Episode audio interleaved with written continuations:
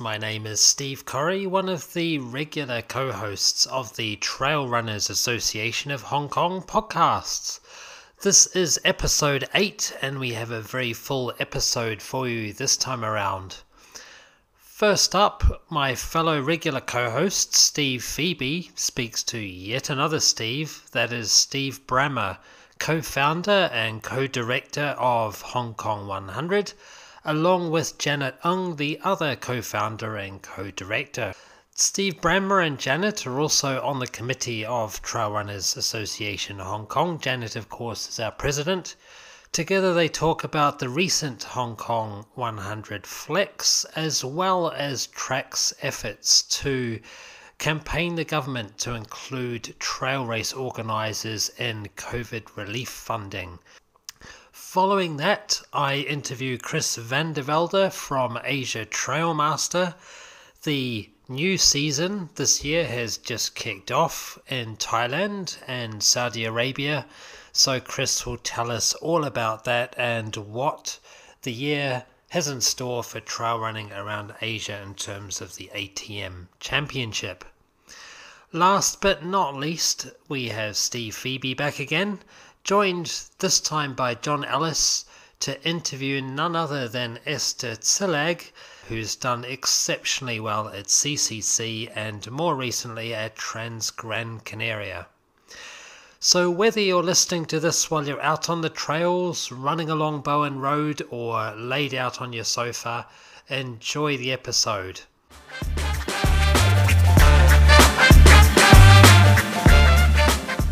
We have Steve Brammar and Janet Ng. Welcome, guys. Hi, Steve. Hi, everybody. Hello, Steve. okay, so you guys have just finished up with uh, the Hong Kong Flex, and uh, how did things uh, go along with that? Uh, it was good fun. Um, so we had three editions, uh, three events. So there's the 100, um, the original, and the 50. And this year, for the first time, we introduced the third as well, so 33k, um, starting in Pak Tam Chung, turning left at Chek Keng, so turning left after 28ks and coming back to Pak Tam Chung. And it was really well received. It was great to see people out there sort of in a race type environment, um, even though obviously it's not a physical race and, and we hope physical races can come back soon. But uh, yeah, a lot of people seem to have a lot of fun. Um, some people went really, really quickly, some amazing performances.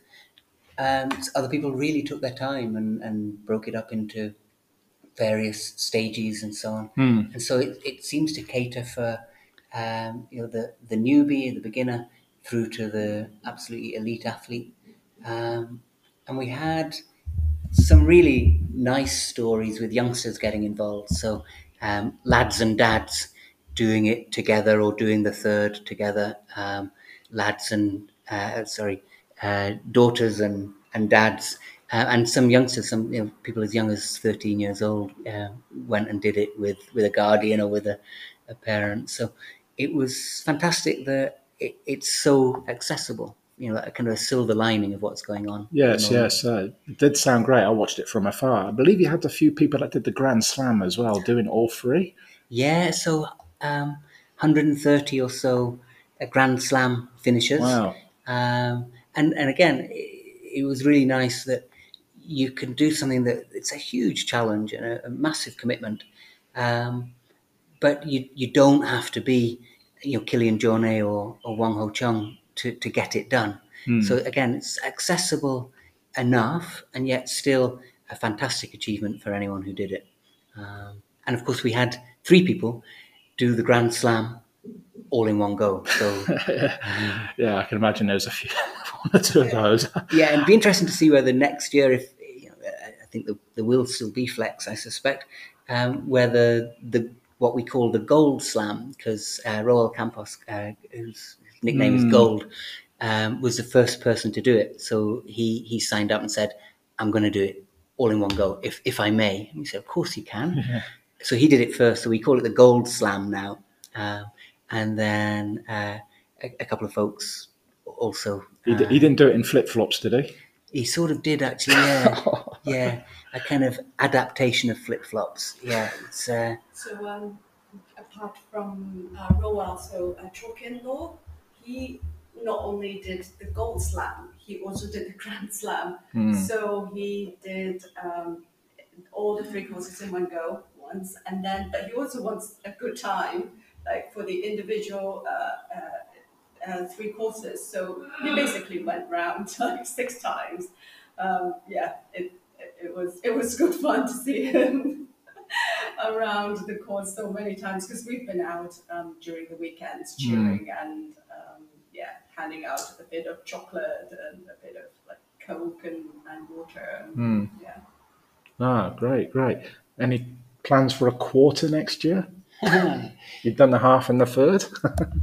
Yeah, we haven't yet. Uh, the the idea of the third was that we we, we thought that um, we have got a lot of overseas runners each each year, and um, having a third on the Thursday, um, just be- before the fall event, which starts on the Saturday, would be a good way for uh, runners' family, like if they wanted to come and do a shorter event, um, don't necessarily want to do a hundred kilometers or, or even a half to to come to cycle and, and, and check out the course. Because I mean like Steve and I we, we really like the the third course. Um, it's you, you go around the beaches and then you finish off uh, on one of these hills like where you get to the top and then you can see the the Mani Reservoir and all the the water and the islands. Uh, yeah, we thought that like that's a good course to showcase Hong Kong. yeah, Yeah, I haven't tried it myself, but I look forward to having a go. Ah, you, have you been up Tai Tai Cham Kai? Yes, yes, Yeah, yes. yeah, it's it's amazing, and we had a lot of people write to us to say, "Wow,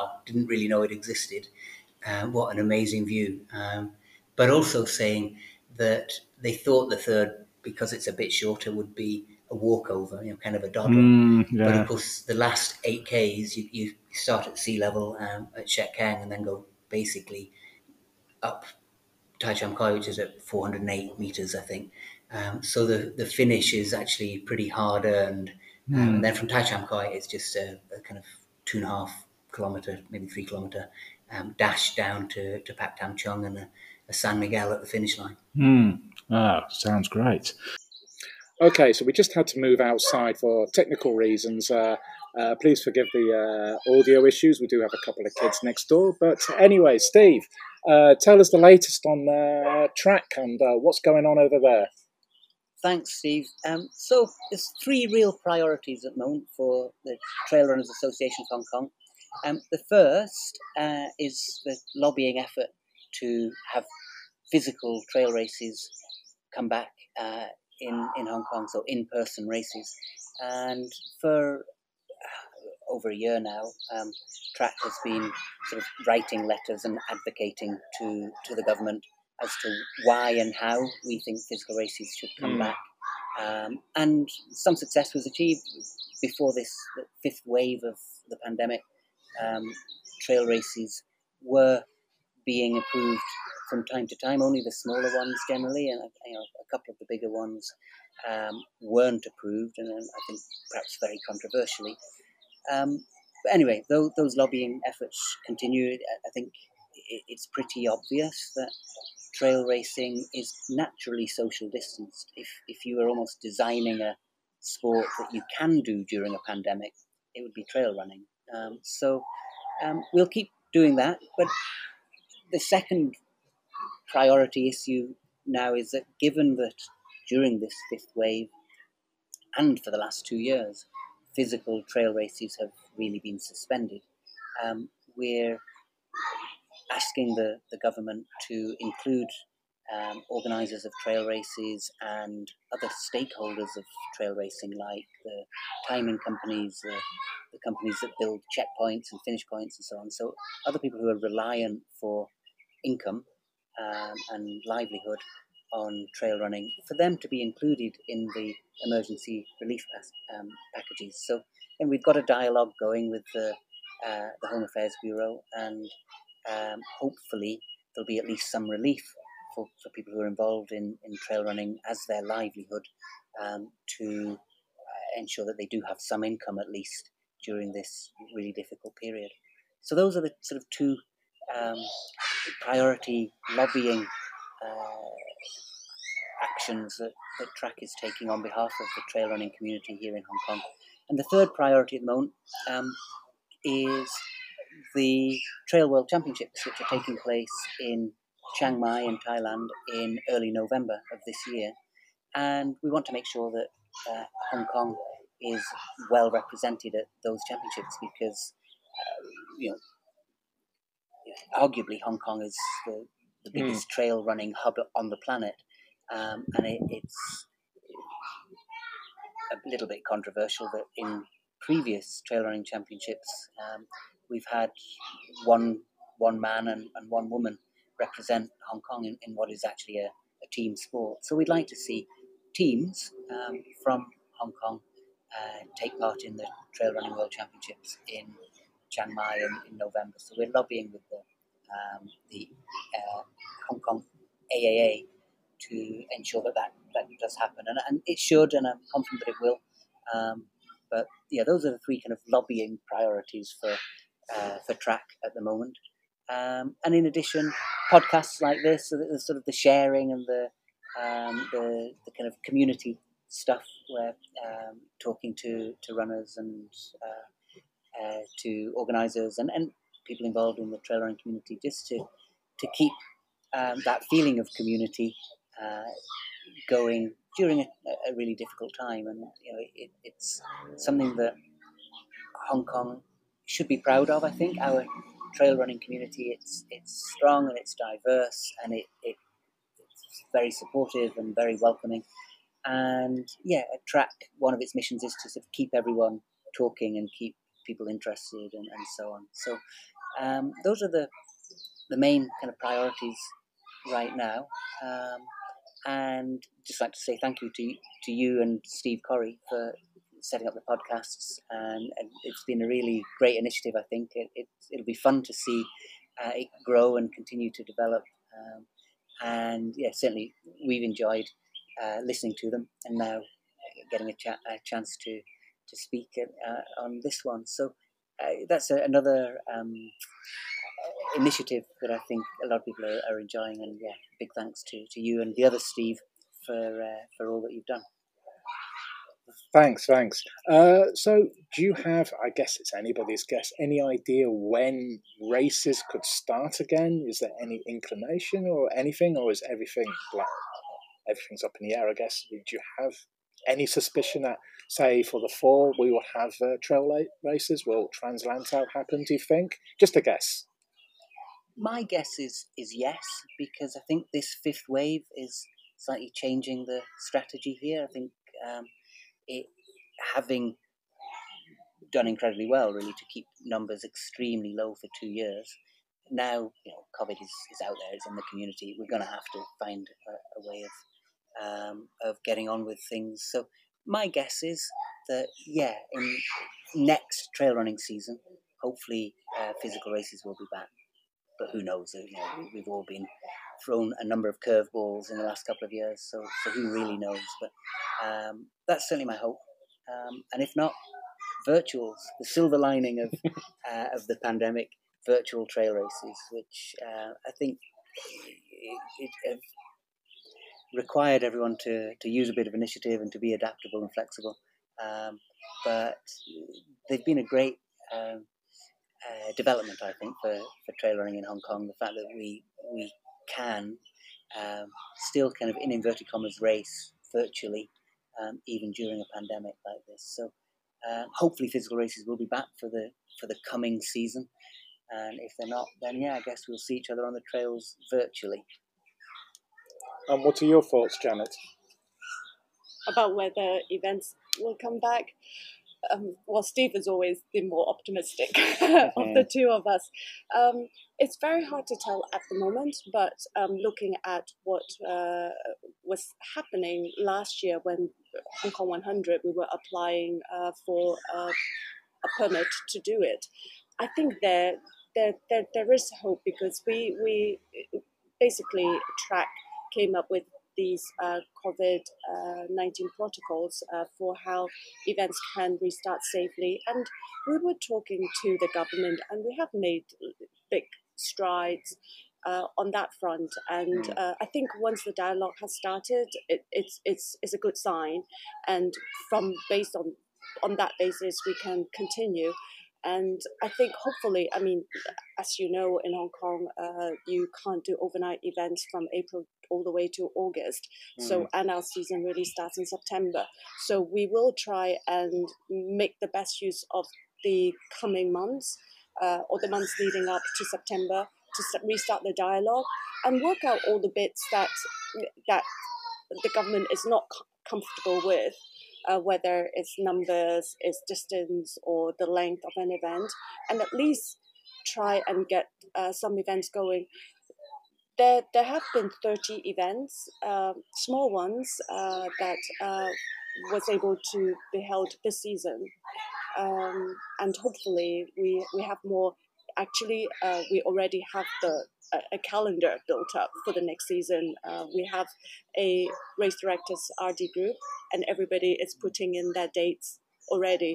I think that's something that we're very proud of in Hong Kong. That like we try to accommodate each other in terms of the dates. So we've uh, starting to build up a really full calendar already. So fingers crossed that uh, we can reach some uh, resolution with the government.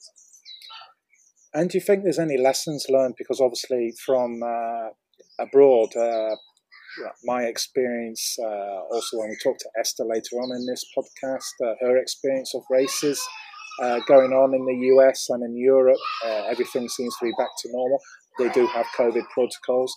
I'm guessing is there any things that could be brought, you know, how things are done over there can be put forward to the government saying, look, you know, these races are happening over the rest of the world. Uh, you know, they are taking their various protocols here, there, some are different, uh, but it can be done safely, and they're not seen as super spreader events or anything like that. Do you think any, you know, they, they would listen to events that are actually happening abroad and those ideas be implemented here? Yeah, I think the fact that in the rest of the world, in general, trail races are back more or less to normal it's pretty persuasive evidence that this can be done and the risks are mm more than manageable. So yeah, I think um, faced with that very strong evidence, the, the, obvious decision to make is to to bring back trail racing um, with one or two uh, measures to, to ensure that, you know, that from a hygiene perspective things are safe. But it's great in a way that we can look at races in Europe, races in, in the States, and so on, and uh, they're they're happening you know, in front of our very eyes. We can all watch them. It's very persuasive in terms of uh, the, the government's the decision they need to make to, to bring trail racing back. So yeah, hopefully, um, armed with that evidence, it makes the, the case even even stronger. Mm. And also, it's always good uh, for those listening, if you haven't done so already, please sign up to uh, TRAHK, you know, become a member. It's only $100. You can sign up via uh, TRA hk.org, uh, quite easy, track.org. And, uh, you know, it's, uh, I think it's a bargain, 100 bucks a year. And uh, obviously benefits, and then also have your voice. If you have any ideas, any suggestions, you know, uh, we're here to listen and then, you know, do our best to put the, our message across. Uh, any thoughts, Janet? Well, if you like what we're doing, uh, do support us, do sign up. Uh, I think uh, the more people support us, I think the more it's a, it's already a very uh, supportive, close knit community, yeah. and um, the more we know that you're out there and you like what we're doing, the more um, we feel motivated to do more. Yeah, I think TRAHK has a, a stronger voice the more members we have. It's it's really simple, and so I think for members of the trail running community, it'd be great if you yeah sign up, join TRAHK, so that when we're speaking to the government on behalf of trail running in Hong Kong, we we look more and more powerful in inverted commas the more members that we have. So yeah, I, would echo that, Steve and Janet. Um, please sign up for TRAHK if you haven't already. That's great, great. And just one last thing. So you guys are just about to leave Hong Kong uh, for uh, a couple of uh, epic races. Janet, I hear you've got a, a, big one coming up in the in the US. Please explain quickly. I'm totally excited. Yes, I've got a place in Western States, and that is actually a place that's been deferred for two years already. And I feel that I do need to go and uh, give it a go. So uh, I will go over to do Western States end of June, but they have a sort of like a training recce uh, the month before. And given that now Steve has retired from his uh, day job, we might actually go and sign up and, and, and check that out and spend some time in California. And yeah, so I'll be Janet's crew. I'll be driving the bus and uh, making the tea and sandwiches. and other than that, um, we've always uh, been back for uh, Ultra Tour Monte Rosa. Uh, that's an event organized by a, a, good friend Lizzie Hawker, and uh, we've been there like since edition zero, uh, either as uh, mostly as volunteers, and uh, we think we'll be back again, Steve. Right? Yeah, I, I, think either sweeping the stage race or taking part in the stage race. And if you, if you haven't done the UTMR stage race, you should. It's a thing of beauty. It's a fantastic experience. Uh, you see the whole course in daylight because uh, you get to, to rest at the end of, of each day. Um, and you get back to the to Hong Kong in, in time for the Hong Kong racing season with uh, four back to back 40 or, or, or, more kilometer days in your legs. So it makes you really fit and strong going into the Hong Kong racing season. Brackets, hoping that we have one. Close brackets. so uh, yeah, so we'll we'll do something at Monte Rosa, either volunteer or take part in the stage race. And uh, yeah, really looking forward to it. Oh, this all sounds great. Uh, yeah, looking forward to hearing about your adventures, especially the Western States. Uh, I believe you'll be in the UK. Have you got any planned races in the UK, or are you just going to have a look whilst you're over there? Because their racing seems pretty much all back to normal there. Yeah, I haven't made any plans, but I'm going to sort of get on the internet and see uh, what races where, and yeah, go and explore new places in the UK. So um, I'll keep you posted.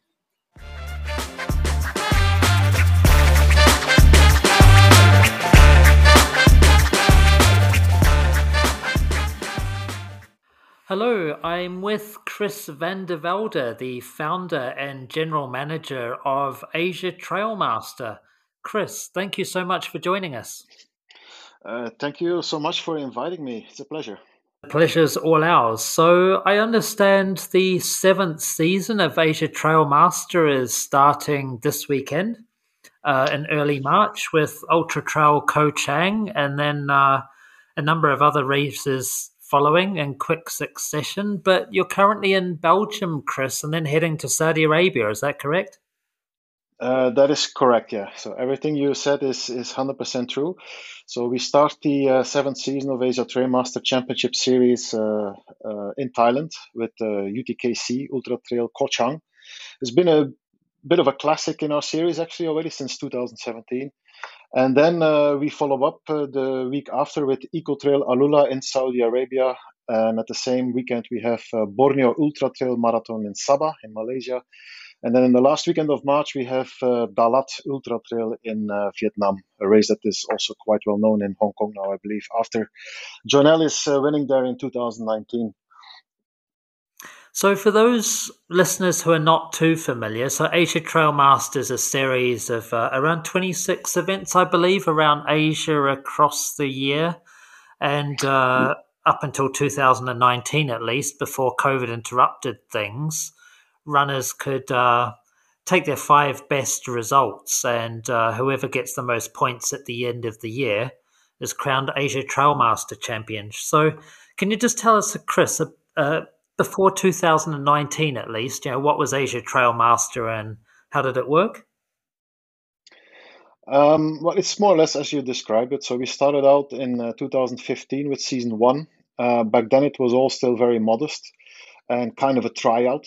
Um, but that tryout turned out to be quite successful, and uh, the ball started rolling from then onwards. And in the first two years, uh, the championship was actually decided on a three best count system. Three best count that means that only a runner's best three results count for the final uh, championship ranking at the end of the year. In 2017, we upgraded that to the best five because there were more and more uh, competitors taking part in our series and actually also competing for the championship title.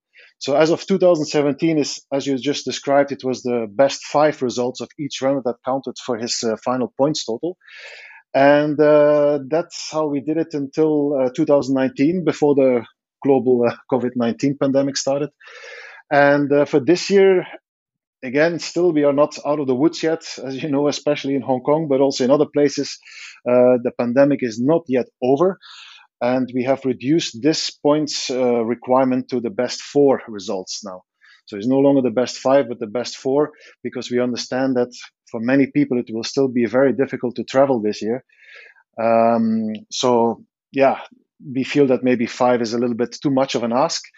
We are also aware of the fact that probably races will still get cancelled this season, even though we now have already 27 races on our calendar. So it's actually very promising, but most likely one or two races, maybe even more, hopefully not, races will get cancelled. Um, everything is very uncertain, as you know, um, but we are very happy that at least we can get uh, started again with a with a significant calendar and with a very dense and very exciting first month, March. So with four races. Um, normally we start in January, of course. Uh, even the Nine Dragons in Hong Kong was always part of these uh, early season races. But um, yeah, as we all know, Omicron was also still very uh, present in, in other countries in Asia before uh, around New Year's. So everything is a bit later than usual, but we are, like I said, we are just delighted that uh, things can get going again. And the first event in Thailand will even have some international participants, people who are actually flying into Thailand to do this race, because for Thai, uh, for Thailand, it is possible to go there without quarantine or maybe just, I believe it's now one day of self isolation that is still required. So that's still manageable for most people. And it's the same for Vietnam. At the end of the month, uh, for Saudi Arabia is open anyways, as long as you're vaccinated, of course, and boosted also in Saudi Arabia. Um, but we see how it goes for the other countries. Um, but more and more countries are opening up, and uh, yeah, we just uh, see how it goes. Um, in Hong Kong, we're all very envious that races are underway again in other countries. Um, but anyway, it is what it is. Hopefully, before too many months, we can come and join some of these races. So, in terms of the geography, there's, there's races in Japan, Korea, obviously a lot in Southeast Asia, and as far west as Saudi Arabia, which is in a couple of weeks' time. Is that right? Yeah, that's uh, in two weeks' time as we speak today. So, today is what, Monday, the 7th of March? So yeah, Eco Trail Alula taking place on the 19th of uh, March. I will be heading there myself because actually I'm the race director there as well. So uh, I have a background also as a race director um, in China, mostly for cycling events and uh, running events, duathlon events.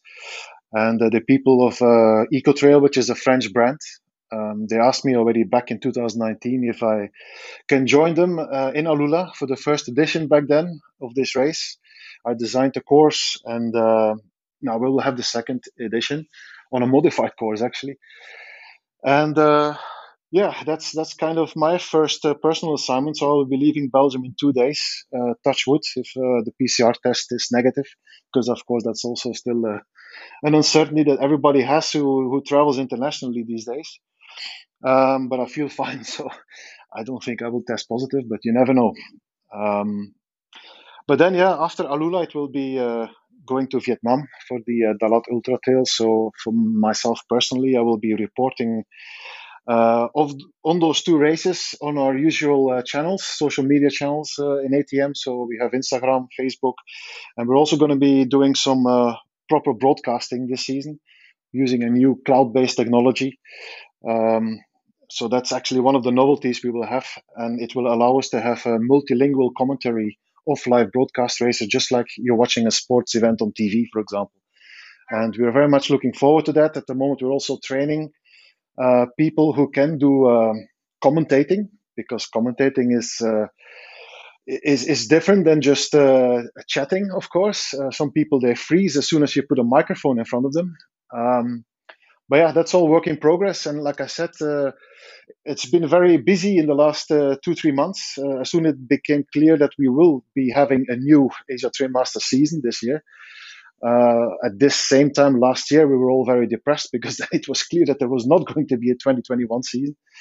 So um, it's very different. Um, I also myself, I was probably a bit rusty still in December, January, but uh, now I'm back up to speed. I'm intrigued by the broadcasting, Chris. So is that uh, dot watching plus audio feed with people uh, commentating, or is that a bit of streaming as well with video? Or tell us a bit more about that. Yeah, it will be video streaming. So um, yeah, uh, we will have several angles. So we will have different cameras uh, at the races, and this will create a signal and a well, this will create signals, feeds, various feeds that will uh, go to a central point where we will have a producer who can then choose uh, which feed goes um, goes online to our channels so that will mainly be the website, will be the Asia Master Facebook page, and uh, YouTube or Asia Master YouTube channel. So we'll have, be three different locations where people can watch the broadcast of the races. And uh, yes, and we will have commentators who do not have to be on site. So that's the great thing as well. So they can be commentating from Belgium, they can be commentating from the US, from Australia, from Thailand, from Vietnam, anywhere in the world is possible. So that's uh, something really great that um, we are going to introduce. We already tested it out uh, in December because we had actually one race in December. That was the Malaysia Mountain Trail Festival. And uh, yeah, we didn't really announce anything because we were testing, as I said, and there were a couple of issues simply because uh, myself and also the team, we had to get used to the new technology and how it all works. But uh, we're getting up to speed now, and our plan is to have the first uh, live broadcast in this way um, in Vietnam, so of the Dalat Ultra Trail. Sounds great, Chris. I'll be watching that myself, and also a good way for people that want to do the race themselves in the future to maybe see what a course is like. So that's very exciting. Um, so, first up, you do have Ultra Trail Ko Chang in Thailand this coming weekend.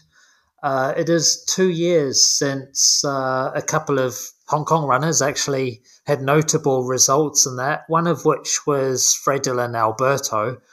Um, so, quite uh, worrying news. Unfortunately, she has a fight on her hands at the moment with cancer. Uh, many people in the Hong Kong trail scene know Fridolin. She kind of came from nowhere and appeared on the trail scene with a big smile on her face at all the races she was at. Um, so many people know her, you know, great performances by her in 2019 and 2020. Um, if people do want to contribute to a GoFundMe page for Fridolin, I think they can go to the Asia Trail Master Instagram and go back about 10 posts and find out a bit about Fridolin and how they can help. But Chris, what's your memory of her winning that race in Thailand? Um, well, I have a lot of memories of Fridolin, uh, also the races that she did not win. Um, she was indeed a very prominent uh, athlete in the 2019 ATM series. Um, if I'm not mistaken, her first race was the Nine Dragons in Hong Kong. But then she started to to travel because she was excited by the concept of Asia Trail Master and she wanted to compete against other great runners in the rest of Asia, not only in Hong Kong. And um, what was great to see is, as you mentioned, her smile, of course, everywhere, um, but also her improvements over the course of the year. Uh, what was very clear in the beginning of 2019 is that she was very strong, also mentally. She was tough. And on all the technical race courses, she was really already good enough uh, for podium. Not for winning yet, but for podium. But as soon as it was runnable, as we call, you know, and trails that are not very technical and that you can just run on speed, she was struggling more. So that was her weakness. And uh, she worked very hard on that um, during the year and she was improving month after month after month. And you could see it and at the end of 2019, she had a great result in, in, in Thailand first, in Ultra Trail Panoramic, which is a long race, but also quite runnable. And I believe she finished second um, behind Christine Loh. Um, but that was surprising given the nature of the trail. Um, and then she went on to UTKC in 2020. As you said, that was then in February, middle of February. It was the last uh, ATM points race before everything shut down. And there she was absolutely outstanding. And I'm sure that if 2020 had gone on and that there hadn't been any, any pandemic, that Fridolin would have done better than her fourth place in the 2019 championship. Um, also because she told me, um, you know, it is her objective to be at least on the podium of the 2020 ATM championship. And um, yeah, I mean, we were all very excited, and now we're we're deeply saddened. I mean, we did not know anything, um, but I was informed a few months ago only, um, and then I reached out to her myself um, because actually uh, I had asked her to be a commentator for this uh, testing event that I was just talking about in Malaysia for the broadcast. And I, I, thought that she would make a good commentator because she did that race also before. And that's how I found out. So this was beginning of December. And that was, of course, very shocking. Um, I also have a bit of history with cancer, not personally, but in my family. So I know what it means. And um, yeah, uh, again, what was really uh, surprising in a way was how kind of upbeat she sounded, at least uh, over Messenger. And um, yeah, like she always is. She seems to be always optimistic, always in in a good mood, and still today. Maybe, of course, she's not showing um, the pain that she has at the moment and all the big question marks in her head. Um, but for sure, what we will do, and as you just mentioned, I mean, we have already supported her GoFundMe campaign uh, via the Asia Trail Master channels, and we will continue to do so to raise awareness um, because indeed, uh, as as it sounds, um, she needs help. Uh, I'm talking not only you know mental support but also financial support. Unfortunately, um, so I hope that a lot of listeners to this podcast as well, um, if they still have some money to spare, uh, please go to the GoFundMe page um, of Fridolin Alberto and and assist her because uh, she deserves it. Um, she's been a great face of the Hong Kong scene, but also of the Asia Trail Master scene in the last uh, two, three years since uh, 2018. I think she started in Hong Kong. And um, yeah, I think she's given us all a lot. And I think it's time for us to give something back as well. Very well said, Chris, and echo everything you just said. So, again, if listeners would like to go to either the Trail Runners Association of Hong Kong Facebook page or Asia Trail Master and look up the posts to find the GoFundMe page for Fridolin. And if Fridolin is listening to this, keep up the fight, my good friend, because we want to see you on the trails again. There's been other Hong Kong based runners have done very well in Asia Trail Master Series as well, of course. So also in 2019, Veronica Vadovicova had a fantastic record of winning every Asia Trail Master race she entered, I believe. Is that right? Uh, Yes, that's correct. Yeah. So, uh, amazing performance there. It's great when Hong Kong based runners do so well. And uh, John Ellis, of course, won the series in 2019 after a fantastic um, tussle with Kitamura, which I think came down to the last race they were in, perhaps a miler where John, I think, ran through the last checkpoint to, to win the race. Tell us a bit about your recollections recollections of that one. Yeah, okay. Uh, maybe maybe just a quick word still on, on Veronika first. Um, Veronika actually started in, in, in China. So when she started to compete in ATM, she was still living in Shanghai. Um, and she was a triathlete. She was doing triathlon. And um, we actually got to know her because she applied for the company I'm also working for in China. We, I work for a sports event management company uh, called Nordic Race. Um, and she asked us if there was any position for her available there. Unfortunately, there was not. But because of her application, I actually also found out about her and saw that she was extra- incredibly good as a triathlete. And then I discovered by, by accident that she had done the HK168 race. HK168, that's I think the race by Felix Schum uh, in December 2018. And she did the 92 kilometer version of that race. It was part of ATM then, actually. And uh, she won it by a huge margin over the second woman. And she was second or third overall. I'm not sure anymore if it was second or third. But then I thought, wow, she also has trail talent. And then as we kept on chatting a bit, um, you know, I managed to persuade her to come to the Philippines for the Cordillera Mountain Ultra Um, you know, because it was, I believe, around the time of, of some holiday in China, and she had a couple of days that she could spare from her job. And she went to the Philippines with a whole group of Shanghai. And in that race, she beat uh, the professional um, American uh, runners. Um, what's his name again? Klein, I believe. Klein. Uh, maybe you maybe you know her better than me, Steve. I forgot her name but I think it was Klein. In any case, she was an ITRA 800 plus runner. And Veronica just beat her fair and square, even though she got lost at some point. Enfin, got lost is a big word. I mean, she missed the marker and went straight and had to come back. Um, but then she actually caught Laura Klein again and uh, and won that race. And I think that convinced Veronica that um, okay, I am pretty good in this. The next race she went to Vietnam and she beat Kitamura almost in that race. That was incredible. So, and there are many people who believe that she let Kitamura win. Um, whether that is true, I don't know. Um, but uh, in any case, in the last checkpoint, they were still together, and Kitamura was struggling and was dead meat at the finish. And Veronica was five minutes later in the finish line, and she was as fresh as a baby, more or less. So, um, but that that's that's how we knew that Veronica is an outstanding talent, and um, I think it's also good for us for Asia Trail Master that she kept on competing and uh, she went for the championship, um, and uh, she sealed that championship in the last two weeks um, of the 2019 season. Because uh, in the summer she actually quit Shanghai, quit her job in Shanghai, and she went back to Slovakia, her home country, um, for a couple of months and then came back. And she sustained a bit of an injury as well in, the, in that time. But she came back for the last two races, and there was the Izu Trail Journey in Japan. And that's an extremely competitive race in Japan, which very often is kind of the uh, it's kind of a national championship in Japan because on the basis of that result, uh, in that race, they select the runners to go to the World Championship of Trail Running.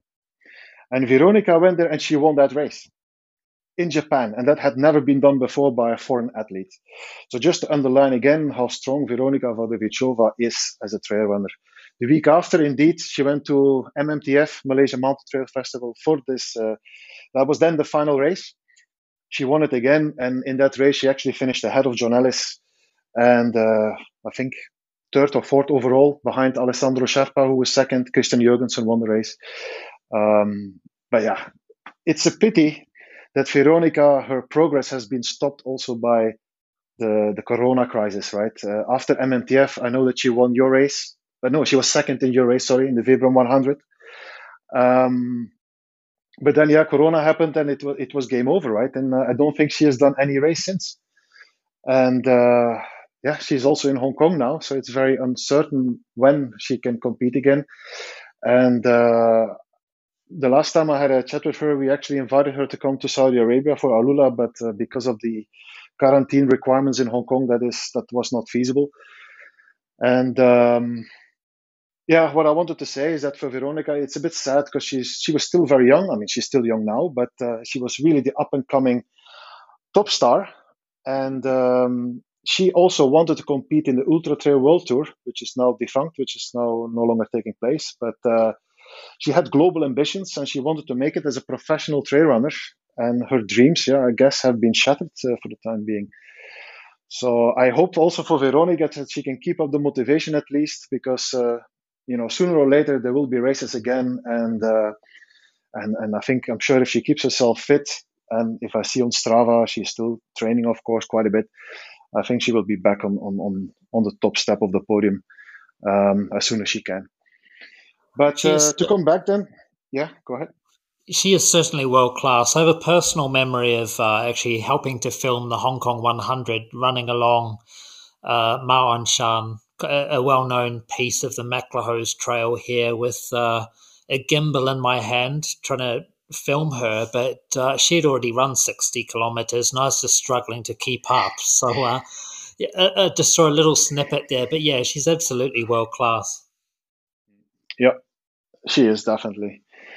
Um, and then, yeah, as you, you were mentioning, in 2019, there were other Hong Kong runners uh, very prominent in, in our championship series. Uh, John Ellis is one. Um, but just to make something also, uh, well, not, maybe not to make it clear, but just I wanted to point out that they were not the first Hong Kong runners who were really doing well in our series. The first Hong Kong runner who actually made, it, made, made a statement, so to speak, in Asia Trema was Isaac, Isaac Yuen Wan Ho. Probably not one of the very top runners in Hong Kong um, because he has problems with the steps. But as soon as he could run and he could actually, you know, run on, on proper natural trails, his performances were improving, and he found these kind of natural trails more often in Malaysia, in Vietnam, in Thailand than he did in, in Hong Kong. And Isaac Yuen Ho was, I believe, third in the 2016 Asia Trail Master Championship. Uh, I just wanted to point this out because Isaac is also a very nice guy and uh, who was very open-minded also at the time uh, to travel to the rest of Asia. Uh, in some of these other countries, I'm mentioning Vietnam, for example, it was all still very rudimentary in those early years, 2015, 2016. The sport had just been born, so to speak, in, in those countries. But then, yeah, in uh, 2019, the, the, the more the better known Hong Kong runners like uh, Fridolin, like John Ellis, uh, and a couple of others, they started to come. They come down to um, to our series, and um, the first race that John did was also the previously mentioned Cordillera Mountain Ultra in the Philippines, and he only uh, finished fifth in that race. And as he later also um, said himself, that was a wake up call for him because in his mind, he probably thought, okay, he's going to come to the ATM championship, also with his new brand T8 at the time, and, uh, you know, win a couple of races. But uh, as he admitted afterwards, uh, it was much tougher than he had expected, and that uh, fifth place in, in CMU was a wake up call. And um, also in his next race, which was then the uh, Dalat Ultra Trail in Vietnam, he had to dig very, very deep to catch uh, Hisashi Kitamura in the last three or four kilometers, I believe it was, to take that victory. And um, yeah, as, as such, uh, John Ellis uh, decided, okay, this championship is really tough, but also very exciting and very competitive, and this is what I need to get motivated. And then he started training like a beast and um, i think he was never in a better shape as in 2019 and uh, in the end yeah, at the end of the year the, the championship came down to a battle between him kitamura and also milton amat runner from sabah who was extremely good in the high mountain events uh, almost unbeatable in those but who struggled a bit more in in, in pure runnable trails so and John Ellis, he decided that he was going to do the last three races of the season in 2019. That was the Punisher in Davao, Philippines. Week after Ultra Trail Panoramic, and that's the 100 miler you mentioned. And the week after was then the real ATM Championship final, MMTF in Malaysia. But John, he didn't want to wait until that last race. He wanted to secure the championship before. And that's why he did all those races. But again, he went to the Philippines and he got beaten there big time by Kitamura, who had a fantastic race, won that race by more than an hour, I think, ahead of Ellis, 80 kilometers. And in second place, there was a local Filipino guy, even. So John even didn't score any relevant points in that race. So he had to go to Thailand to do the 100 miles. And he did that and he won that. Milton Amat was second in that race. Kitamura in that weekend went to Japan to do the Izu Trail.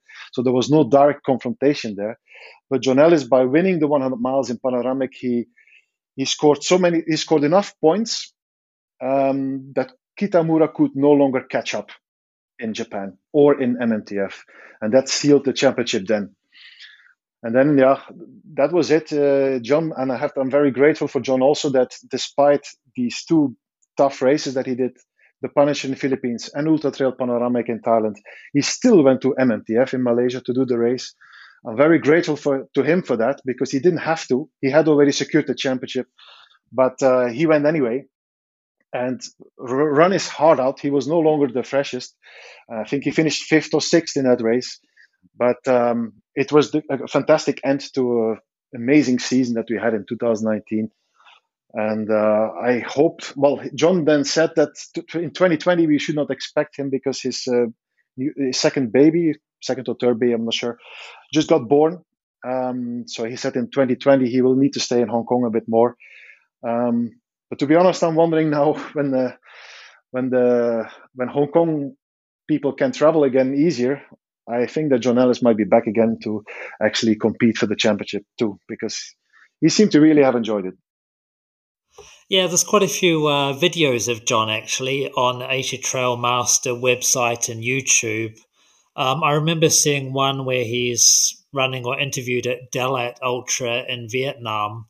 Um, and the, the environment of the course there surprised me actually because it, it looks like it's through pine forest almost, which is not what I'd normally expect of Southeast Asia. But a real diversity in terms of races. You mentioned Izu Trail as well, which is December in Japan, so pretty chilly, I imagine. Very is cold. deliberate to have uh, races in different climates during the year and different types of trails, some more runnable, some more technical? Um, it's it's to be honest, it's a bit of a why it's probably not a coincidence because um, it's simply a fact that the terrain in Asia is very diverse. Uh, you have high mountains in some countries, in other countries you have flat jungle. For example, Malaysia, I mean Peninsular Malaysia. Uh, you have some desert in the more western parts of Asia. Um, you have hilly, hilly, hilly trails, sorry, um, but not high altitude there's a little bit of everything in, in Asia. And uh, we don't really look um, for specific terrain. So what happens is, I mean, when, when an event applies to be part of the uh, Asia Trail Master Series, uh, we make an assessment, and of course, what we, one of our requirements is that it has to be 70% on natural trails or more. But that's it.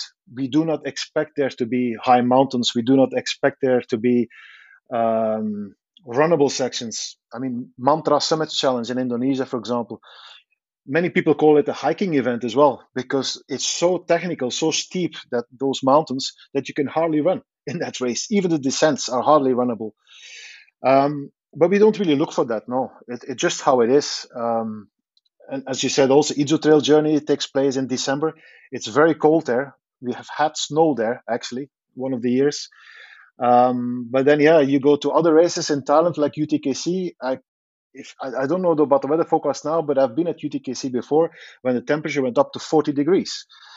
Um, you know, it's a bit of everything in Asia, right? And um, I think one of the good things about ATM is also that we have this variety in, in, in the countries, in the terrain, in, in the weather conditions. There's something for everybody and also to make sure to, to be sure again for, for those who like to compete in the championship um, you don't have to do all the races you just need to do four races yeah? minimum four races to have a realistic chance of, of getting a, a high ranking uh, in the championship because it's only your best four results that count Right. This year is a little bit different, I believe. You uh, because travel's still difficult for most people. Uh, most races will be a local field, but then you're having a, a final at the end of the year. Yeah, exactly. And that final is uh, has is, is in a new format. So there is a new concept um, for 2022. Um, as I was just saying, so in the past, like in 2019, the final was just uh, the last race of the season. And there was the possibility that the championship was already decided before then, which happened with John Ellis winning the week before in Thailand. Um, but this year is going to be different. Um, this is, of course, partially also because of the, the corona pandemic still, but also because I think a winner takes all race probably is a little bit more exciting still. Um, also for media reasons. Yeah, if, if you know that the, the winner of, of one particular race is the new champion, I think that's very clear for everybody, also for the non trail fans, the non-trail experts. Um, so I want to try this out this year. So what happens is that runners now they score points throughout the season in all the championship races that we have, and the best five, maximum five men and uh, best five women, they will be qualified to join their country's team into this uh, championship final. So that means, for example, in the case of Hong Kong, it will be the best five runners, the best five men, the best five women throughout the season. They will be qualified and they will be invited to take part in the ATM Championship in the middle of December. It will be on the 17th of December. Um, we have not yet announced yet where it will be. Uh, the negotiations are still ongoing, and hopefully we can announce something before the uh, before April, or at least before 15th of April. But that's kind of the new idea: uh, winner takes all, but you need to be qualified to take part in it. Sounds like a great thing for competitive runners to aim for uh, if they feel they're competitive to, enough to join a Hong Kong team in the future. Exactly. And of course, there will also be now the opportunity to have a, a team champion.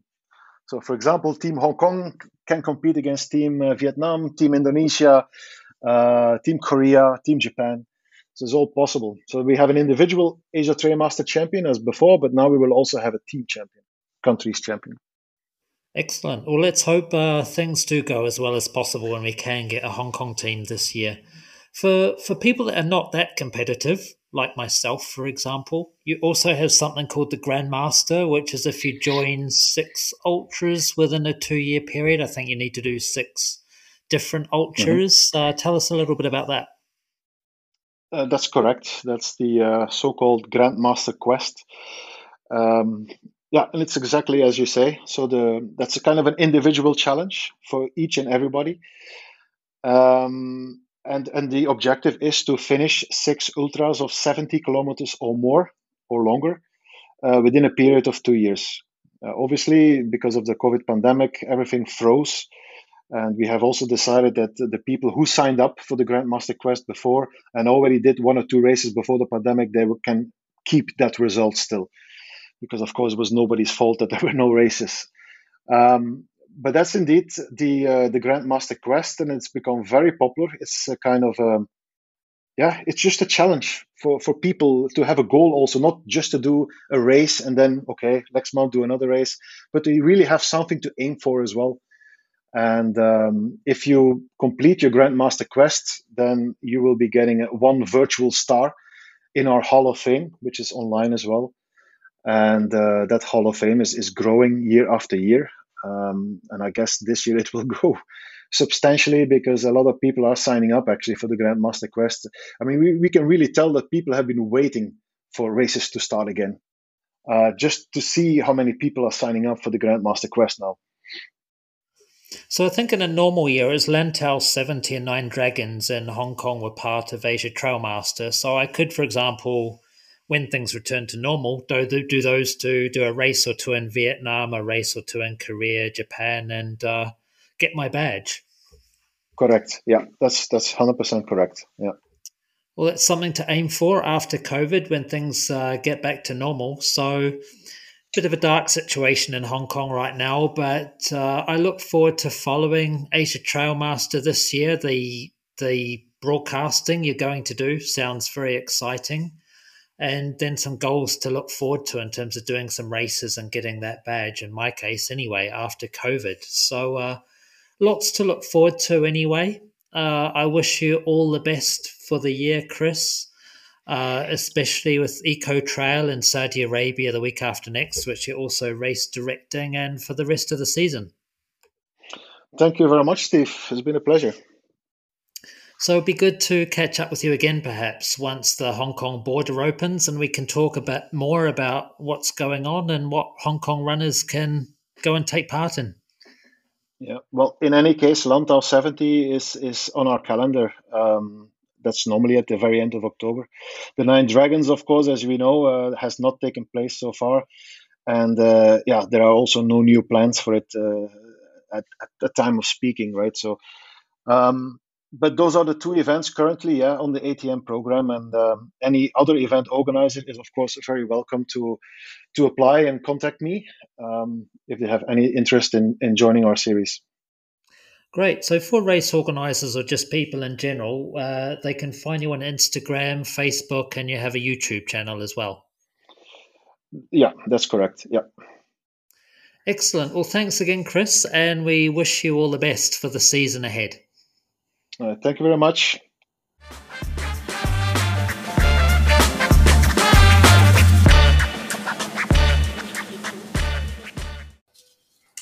And here we are, an interview with Eszter Csillag. Hopefully, I pronounced that right. Uh, amazing Eszter, who's done uh, lots of amazing races at the moment. And joining us, we have the housewife's favourite, John Ellis. John, how are you doing? Oh, honestly, I'm a little bit depressed here in Hong Kong. It's um, yeah, it's obviously shocking to see the, the daily COVID death numbers and uh, and I guess the impending lockdown. So yeah, it's um, yeah, it's hard to take. So I think we're we're all a little bit um, jealous of Eszter having escaped prison and um, running trail races. I almost forget what that's like over in Europe. Yes, Eszter. So, uh, explain to us how are things over there in Europe? Uh, I've had a taste of it, uh, but you're over there enjoying it at the moment. Uh, how are things over there? Well, um, yeah, we we left Hong Kong exactly on the day when when the government announced the new restrictions. So I felt that the timing was was was really good but by the time we landed in Gran Canaria, um, the war started. So COVID-wise, I have to say that Europe is um, is okay. Like people are using mask mainly in indoor facilities, like when you go into a shop or things like that. But otherwise, everything is going on, and out, out, out, outside people are not wearing mask anymore, and and yes, life seems to be back to normal or um, in a way. Um, but um, now I am in Hungary, and yeah, we have the Ukrainian war at the border, and so there are there are a lot of things going on here in Hungary. You know, a lot of uh, people are arriving, a lot mainly mothers with children. So also mm-hmm. my family have a family of nine people, and we are trying to help as much as we can. So uh, there are a lot of like collecting things that we can send over to Ukraine to those who are like uh, remain there, uh, uh, which is different from from the other things you collect, which are sent to the border, where mainly the women are arriving. Um, so yeah, I'm I'm going to the border tomorrow actually in the late oh, evening. Wow with my father, mm. and yeah, we will be there till midnight and help people when uh, uh, when they cross the border. Um, not all of them remain in Hungary. Some of them certainly, or many of them, continue towards the west. But um, anyway, um, and the other thing which is above our head is what is going to happen. You know, um, it's mm. just terribly bad the situation, but we we also hope that it's not going to be even worse. Yeah. So yeah, yeah, yeah. I'm, I'm glad it's, you. Uh, it's a crazy moment a bit everywhere. Yeah. Like I, I yeah. totally resonate with John, and I feel I'm, I'm, yeah, uh, that Hong Kong is really like tough at the moment, but it seems that yeah, there are um, after COVID now this war is yeah, and, and we see all the stuff happening on on TV, and it just it's shocking that you know we have a major land war in Europe in 2022. It's um yeah we're all hoping for a peaceful outcome, and I think you know on behalf of everyone, I mean thank you for all the help you know to the refugees and anyone who's who's doing that because they need all the help they can get. Yeah, I mean in that sense, T8 um, gave gave a big donation, so that's that was also absolutely amazing because it happened within a few days after the, the war started. Listeners can uh, donate or help because, you know, we're kind of isolated over here in Hong Kong. And uh, basically, on the news on Hong Kong, if you listen to the local channels, it's all COVID focused. But when you switch on like CNN or BBC, it's Ukraine, Ukraine, Ukraine, nothing but Ukraine. But what we're seeing every day is absolutely heartbreaking you know that that I don't know if you saw that one image of the uh, little child dragging his toys, no parents, just walking through like a bombed out street uh, mm. with no idea where to go, and he was just crying his eyes out, and it's just heart wrenching to see. You know, this is happening in in Europe. This is 2022, and you know this could happen to anyone. You just don't know which way. I'm not, I'm not going to say it's the Russians. Uh, I'll mainly pull it down to blaming one person who's, and everyone's just afraid of him. Uh, so, because I know that most Russian people are very decent people, but it's just what's going to happen next. What's you know what's going to mm. do. But it would be great if uh, if you've got a website or a link or any way that uh, us people in Hong Kong can help in any way possible. I mean, what would be a good thing? Would, would it be a monetary donation or some other kind of donation? What sort of help would be appreciated over there? Um, well, I hear most of the people like, um, you know, I, I think there are multiple ways to help. Um, like the first, what most people did was uh, like um, uh, donating money. Um, now in in Europe, most of the countries like they are doing they are collecting things that that people need or those who remained in Ukraine or do, those who are fleeing from Ukraine. So, but I think that a bit more difficult from Hong Kong to send any like physical things. What we do is like uh, anyone who has like extra space, they are receiving families or family members um, at the moment for shorter or long term. Um, so there are a lot of like associations who are organizing um, these kind of things so probably the, the thing that people can do in hong kong uh, i believe is to to to send money um, which is for sure extremely helpful um, for, for for for for them and it's it's very much needed yeah Mm. Yeah, great. I mean, I've heard that I, I actually did something very simple, which was uh, I went on to Airbnb uh, a couple of days ago and I booked a room for one night. I'm not I'm not going to go, but it's an individual who's got a room and I've just booked it for the night, paid for it. I'm not going to go, uh, but basically it's kind of a way of donating uh, there, a sort of indirect way. Yeah. Uh, I've, I've, heard on the socials there are other ways of donating. It's quite uh, novel, but yeah, we'll, we'll try and put some uh, for this podcast. We'll put some links or something in the uh, podcast uh, uh, page so people can look up. But yeah, it is one of those conversations that is pretty sad at the moment. John, what do you think?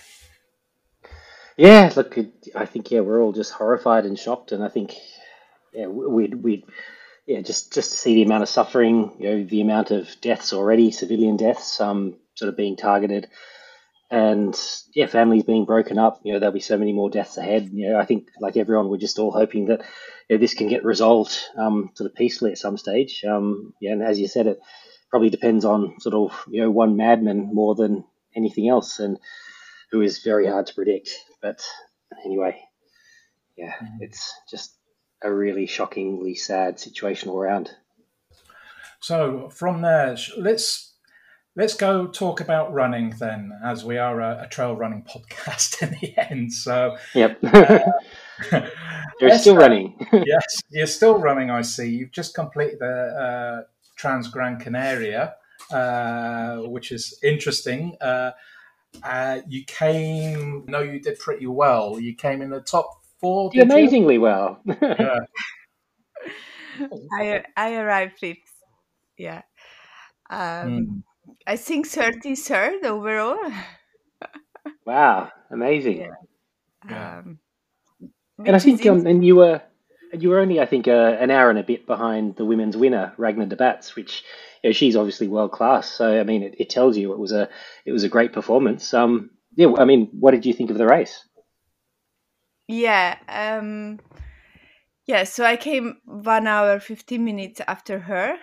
And I think like second arrived like 23 or 20 something minutes after Ragna. And then again, uh, like um, um, 15 minutes later, the third. And then 10 minutes before me, the fourth, and then me. Um, so it was kind of uh, well, the race is um, was a big experience. Um, it's it's it's a, it's a really um, it's a it's a race which has a bit of everything. Like you start from one side of the island and you finish on the other, and you think that in one island you can find only one one kind of nature or one kind of climate but actually you have a, everything um, and i felt very good at the beginning um, and also i think i was uh, well prepared um, so I was really happy to be at the start line and, and, and, and to do this race. I was I was really looking forward to it. I knew it it's a hard race, so I didn't I don't think I had illusion in that sense. Um, and um, uh, when we started, uh, was all all really good.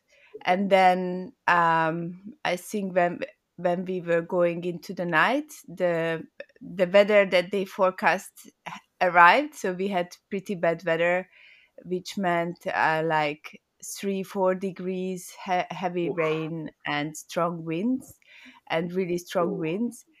And we went up till one thousand eight hundred meter.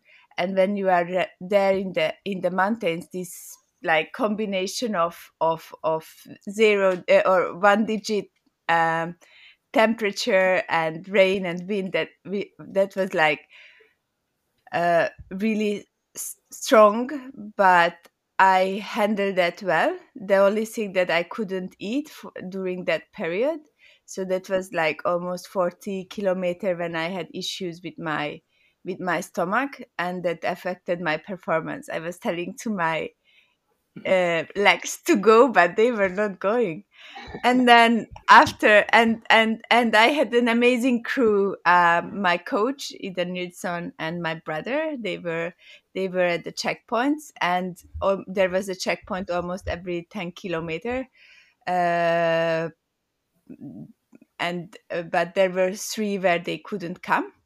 So um and they were asking like what can we give you to eat? Like you need to eat. You have to eat something. But anyway at the end by the time i arrived to el garañon which was 80 kilometer like um i i started to have people around me and i yeah, yeah i i just said I, I really need to eat.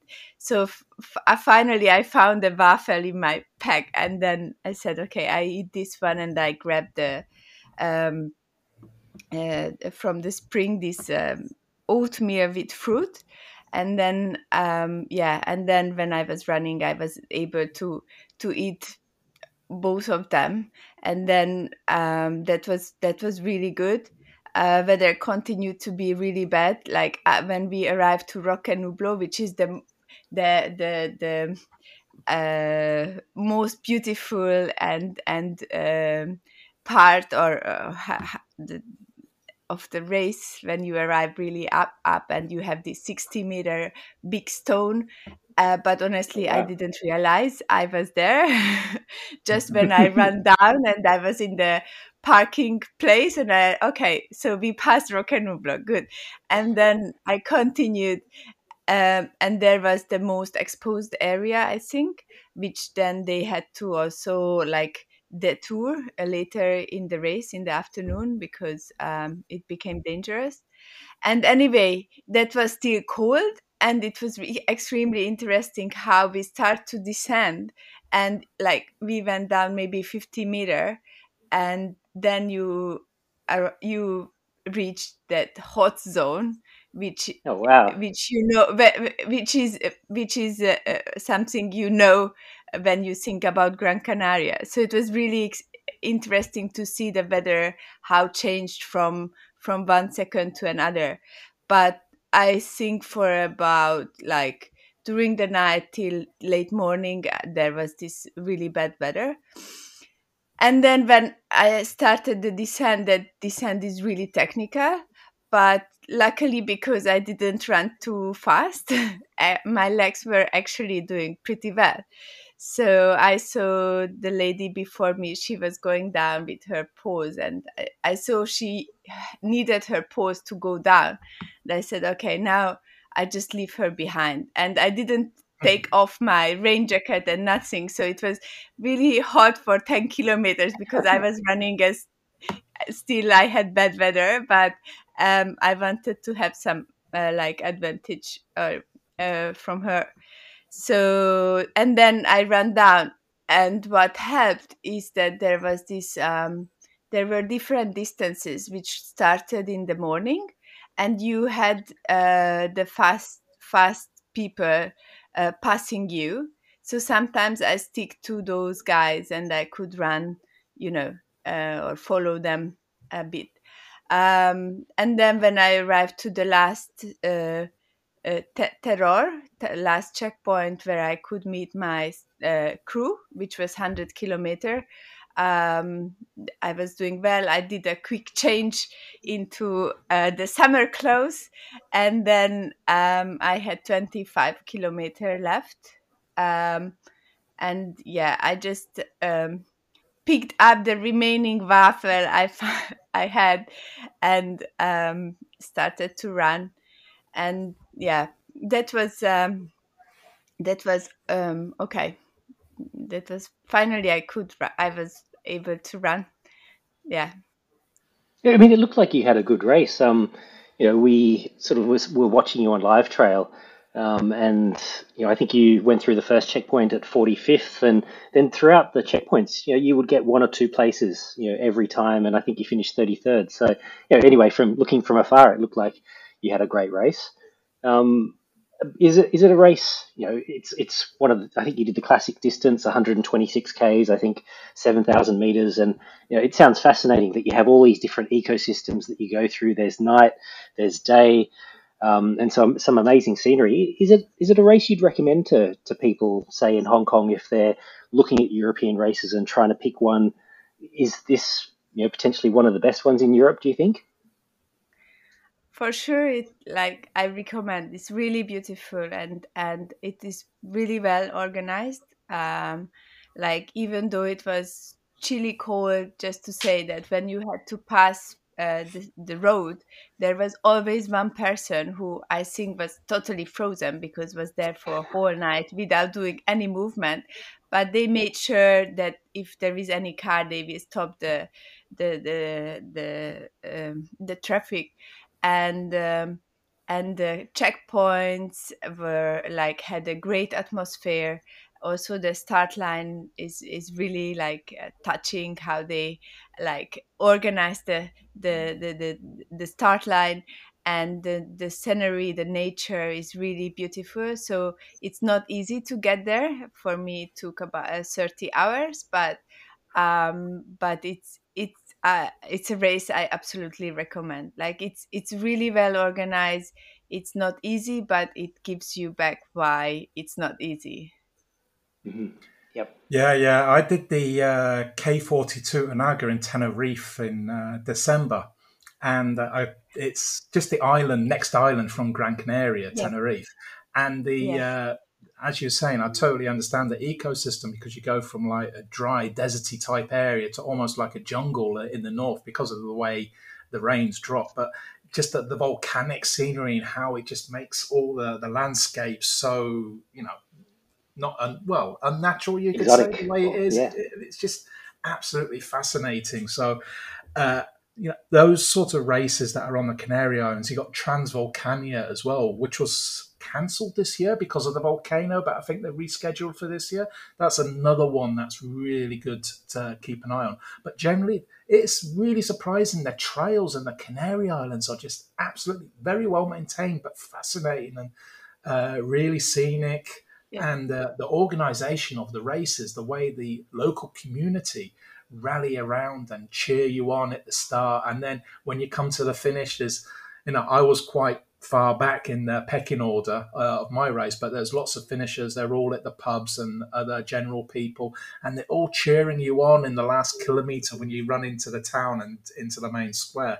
So yeah, I totally agree. The uh, that how they uh, organise the races, they take it very seriously and it's very professional, and it's just a fantastic atmosphere. So you know, on those islands, highly recommend uh, any races that are over there just for Hong Kong people, it's a long flight to get there if they can fly out. That is, if they can find a plane ticket at the moment. yeah. So I heard also that you came fourth at CCC. Um, so there, that that was a great race. Um, I didn't have crew, um, so um, and um, you know I gave birth to my second daughter in mid-April. So Oh wow. Um, when when the race happened, I, I it, it was after four and a half months postpartum. Um, So is that is that what you're saying is maybe a good race strategy?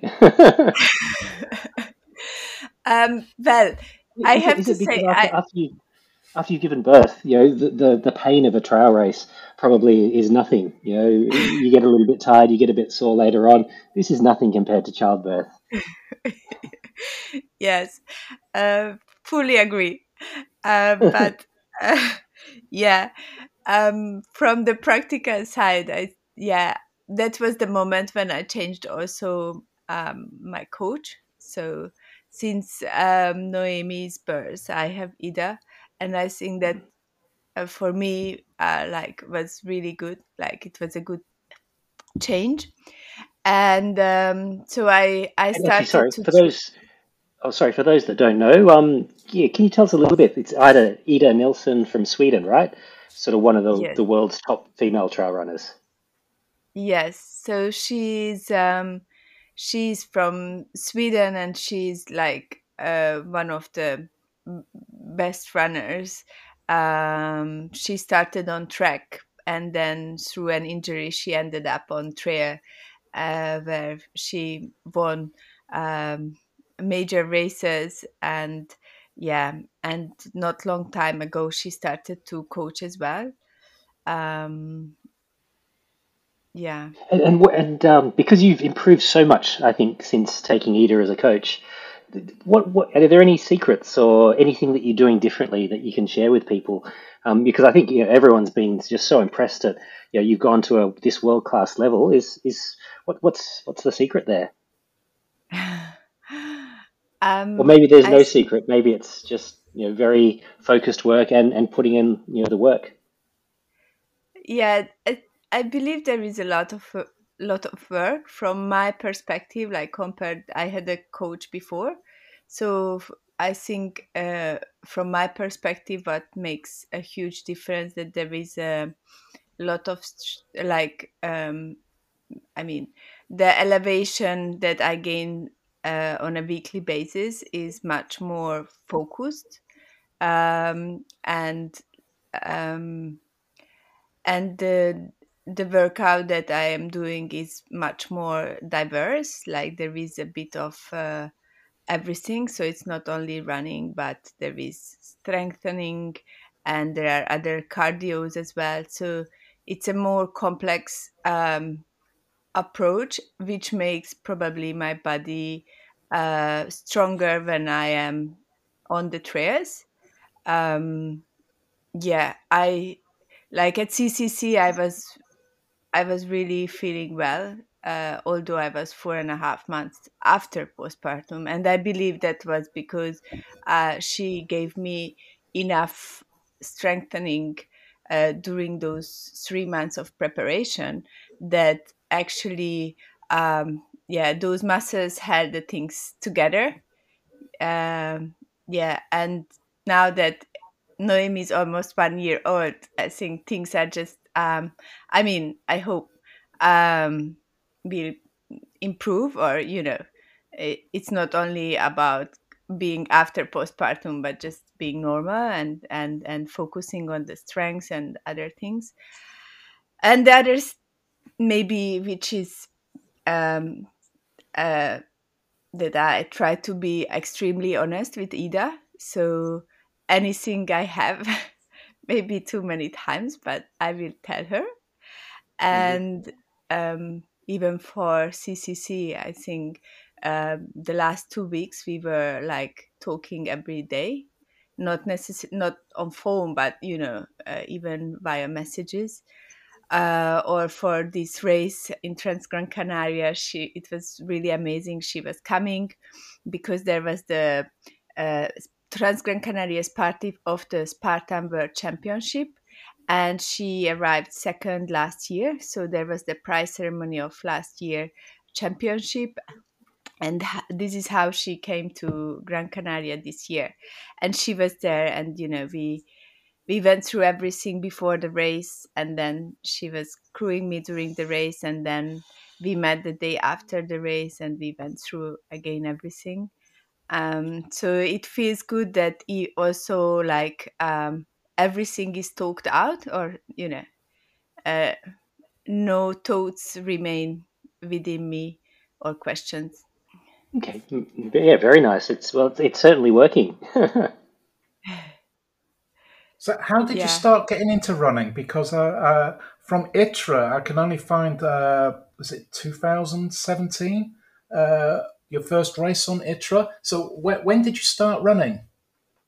Oh, that's my first race. Okay, uh, I started to race to to run uh, on the trails in Hong Kong we moved to Hong Kong in 2015. And later in the year, my friend took me on the trails. It was the twins we did first time. And I enjoyed it so much. Uh, I don't play video games, but I felt like Super Mario, you know, when you jump and you have to avoid things. And I said, This is so cool.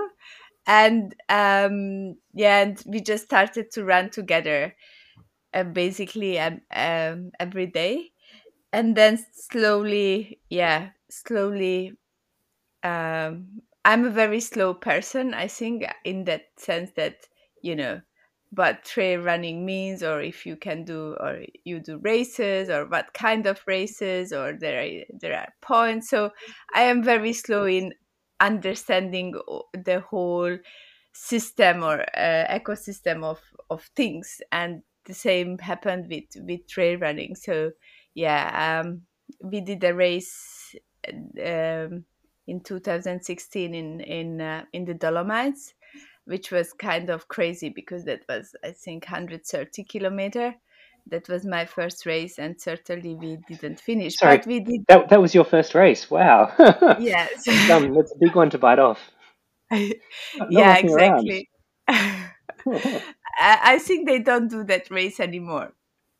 Uh, but yeah, I would have loved to finish it one day. Um, yeah. So yeah, that is how. Then it seems that in 2017 was the first race which uh, got which meant some points. Yeah. yeah, I'm looking at this list here. So uh, you came first in uh, the most beautiful thing in Malaysia, uh, eighth overall. Uh, the Raleigh Challenge, you came first overall in uh, 2018. Uh, the Translantau, you came fourth, fourth lady. The Translantau 100. The the Beast Trail, 50k uh, in Taiwan, you came first. Uh, the Salomon Ultra 9 in Hungary, you came second. The Grand Trail I can't it's Italian uh, in Italy. you came fourth. Trans Jeju, you came second. The Hong Kong 100, you came sixth. Uh, and 40th overall. Uh, I mean, that's just an amazing CV you've got there.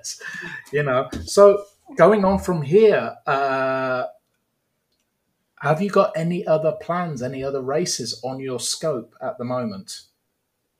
Uh, yes. a lot, especially now that we stay in Europe. Um, mm. I um, I'm I'm already thinking about um, April and May, but for sure I have uh, the Marathon de Mont Blanc, the 90 kilometer in late June, and mm. um, I will do the um, 50 kilometer distance at um, Eiger. That's mid July. That's by UTMB um, and um, and end of August I will do the UTMB. Okay, uh, cool one, good. And then I hope to recover. But then there is early November is the World Championship, and while in Hungary things are not really clear in regard of trail running, but I mm. yeah I I should represent my country there um, at the 80 kilometer distance. So I think this year is pretty much done. Mm. Wow, Wow. Uh, what is your preferred distance? I don't know. I'm doing UTMB because now I want to see how I feel on 170 kilometer. Before Ida, for sure, I was not interested to go beyond 100 kilometer. I think 50 kilometer comes easy. On 100 kilometer, I worked a lot, like for years, to to put things together. There is still a lot to improve. I have to say 126 now was for me the fir- like the longest distance and I felt okay at the end like uh, the distance and elevation didn't it was fine uh, my legs were fine the last last 25 kilometer I was able to run um and I'm curious how I feel at 170 kilometer. Yeah. I think what um, makes maybe difference is how uh, fast you recover or you can go back to your normal training. So it's more like all the changes that goes into your daily routine um, that that that that changes from distance to distance. Like after 50 kilometer or 60 kilometer basically you you have just one two days or one easy week but you can already run. But like now with transgran canaria i basically have this week which is close to none. Mm. yeah. And, and i guess that's it's interesting when when you talk about doing 50 kilometer races and you know being able to recover quickly because I, I think there was the the hong kong 100 half recently where I guess you, you did the race a few times, sort of back to back to back. Um, do you want to talk us through that story? And, and, congratulations, because in the end, I think you you finished the third time in 5:29, which was an amazing, amazing result. But um, yeah, talk us through, yeah, your 50k recoveries there. yeah, the there it was. Um, um so I had some issues with the with the course, so that's why I did it a few times, and um, I I um, uh, I I didn't know if I want to do it again or how or yeah. Uh, there were so many emotions and and and things happening uh, after it turned out that um, I I did a misturn, uh, and then Ida said, you know, you just wait a bit, let let you wait that emotions calm down, and then we see how you feel. Um, and um, and I was feeling well. Um, I think my body like um, was um, was okay by the next day. And then within two days like um, i i was ready also to to be to let it go which was a feeling that okay now i can do it just because i want to do the course properly. And so that was the week after because that was the also the the last day of the of the race. Yep. and um and it turned out to be a good day. Um and yeah um i think what i can see there were a few like uh, uh, 50, over 50 kilometer distances i did in january uh, that some of them I did where during the week I had much more workout, like almost normal. Just the last two days was maybe more um, like um, kind of um, little taper exactly. And and i performed well but but it affected my performance that the during the the, the beginning of the week was just normal. Uh, while for example with the uh, 529 uh, the whole week also because i just ran the 50 kilometer the weekend before but the whole week was just prepared based on on on that goal. So yeah Okay, gotcha. Well, I mean, congratulations because, yeah, like, you know, the first time when your watch didn't work, the second time the wrong turn, and to still go back and to have the motivation to to pull out the 529 is, yeah, it's it's super inspiring. Yeah, thank you. That that was that was really good. I I was really happy about it. I I hoped uh, 530 so 521 29 was uh, also like a, a, a positive surprise by the end Nice.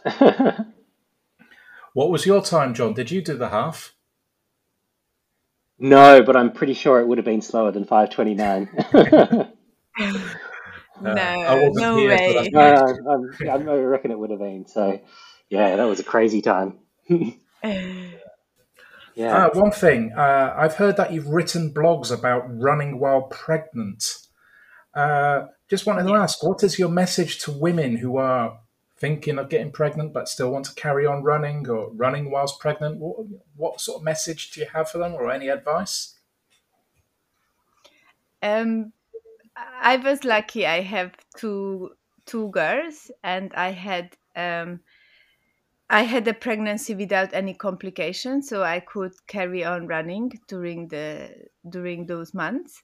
So certainly every pregnancy is different. If anyone has some complication, shouldn't do what I did. Uh, but I believe that there are so many uh, traditions that we are keeping in our system which are not necessarily good when it comes to pregnancy and so i was trying to see what my body can do uh, while pregnant. And you know i had support from my husband like she he asked me time to time like are you um are you feeling okay to go out? But if just be careful.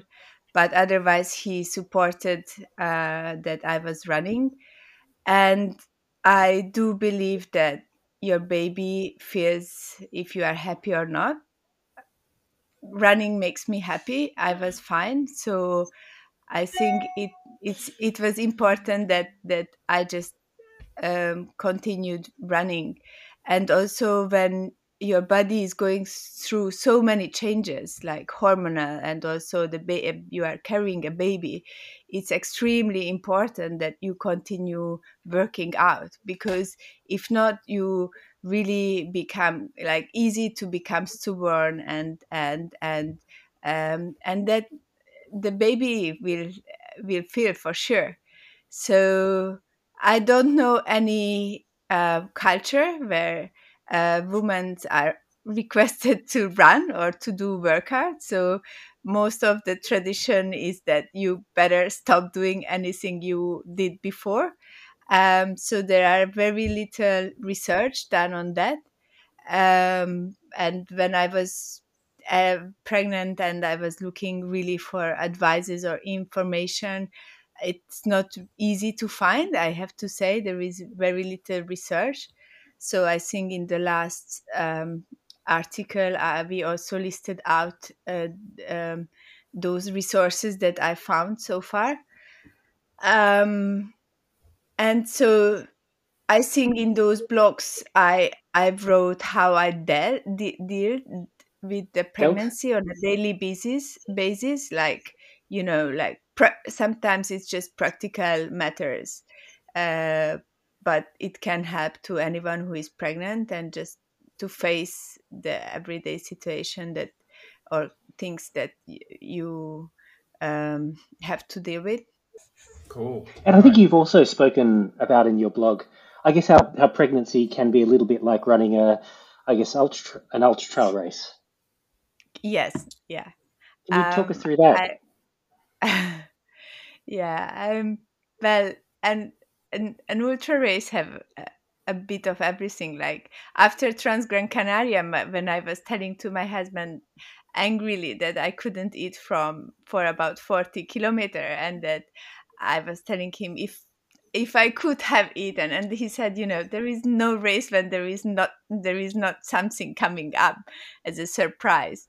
Uh, but you go through so many things during those uh, x hours that you are running an ultra and the same for pregnancy. It's uh, for me it remained really a discipline. Like i don't say that it was always a nice running. Many times especially when the baby is becoming like you are becoming heavier it's not necessarily always a um, a joy but it it it feels good and and you can still manage it. Um and um so i think psychologically and emotionally or and also how do you approach uh, and adapt to certain situation uh, there are many similarities between like running an ultra and being pregnant um, and yeah and then at a certain point you finish so. The finish line is always a nice it's, a nice it's feeling. It's not forever exactly yeah. Yeah and you're always know that you did it So Yeah. Eszter, when is your plan to come back? Back to Hong Kong. Um, so now I am taking my um, elder daughter to a kindergarten here, and I Mm. can work uh, from here. Um, I believe that we see how things are going in Hong Kong uh, because her school now is closed. Like she she has the summer holiday right in Hong um, in Hong Kong. yeah, yeah. Mm, so if things are not changing much by May, we won't do the quarantine uh, just for two weeks because from June I wanted we plan to stay in Europe anyway. Um, so I believe, to be very honest, I will be back um, around September, things like that. Mm. Yeah, it's pretty hard to make Yeah. any plans or anything. so, Mm. uh, as I learnt myself, you know, trying to get back here is the hardest thing. Even with, the, you know, you've got to do quarantine, but it's just getting the flight back. You know, there's hardly any flights coming here, so uh, we understand how difficult. Also, you got your other situation with uh, Ukraine next door as well. So how that develops, you know, it's very hard to make any predictions. Uh, but yes, on all that, it's been absolutely fantastic uh, talking to you, uh, talking about all your adventures and your races, and obviously your concerns about what's happening at this present moment in time. Uh, have you got any more questions, John? I think I'm all out. Um, yeah, it's been it's been a wonderful um to, to chat with you, Eszter. Congratulations again for yeah an amazing performance at Trans Gran Canaria for you know letting us in on a few secrets and uh, yeah we're looking forward to following you know hopefully some some really good race results coming up um over the rest of the year.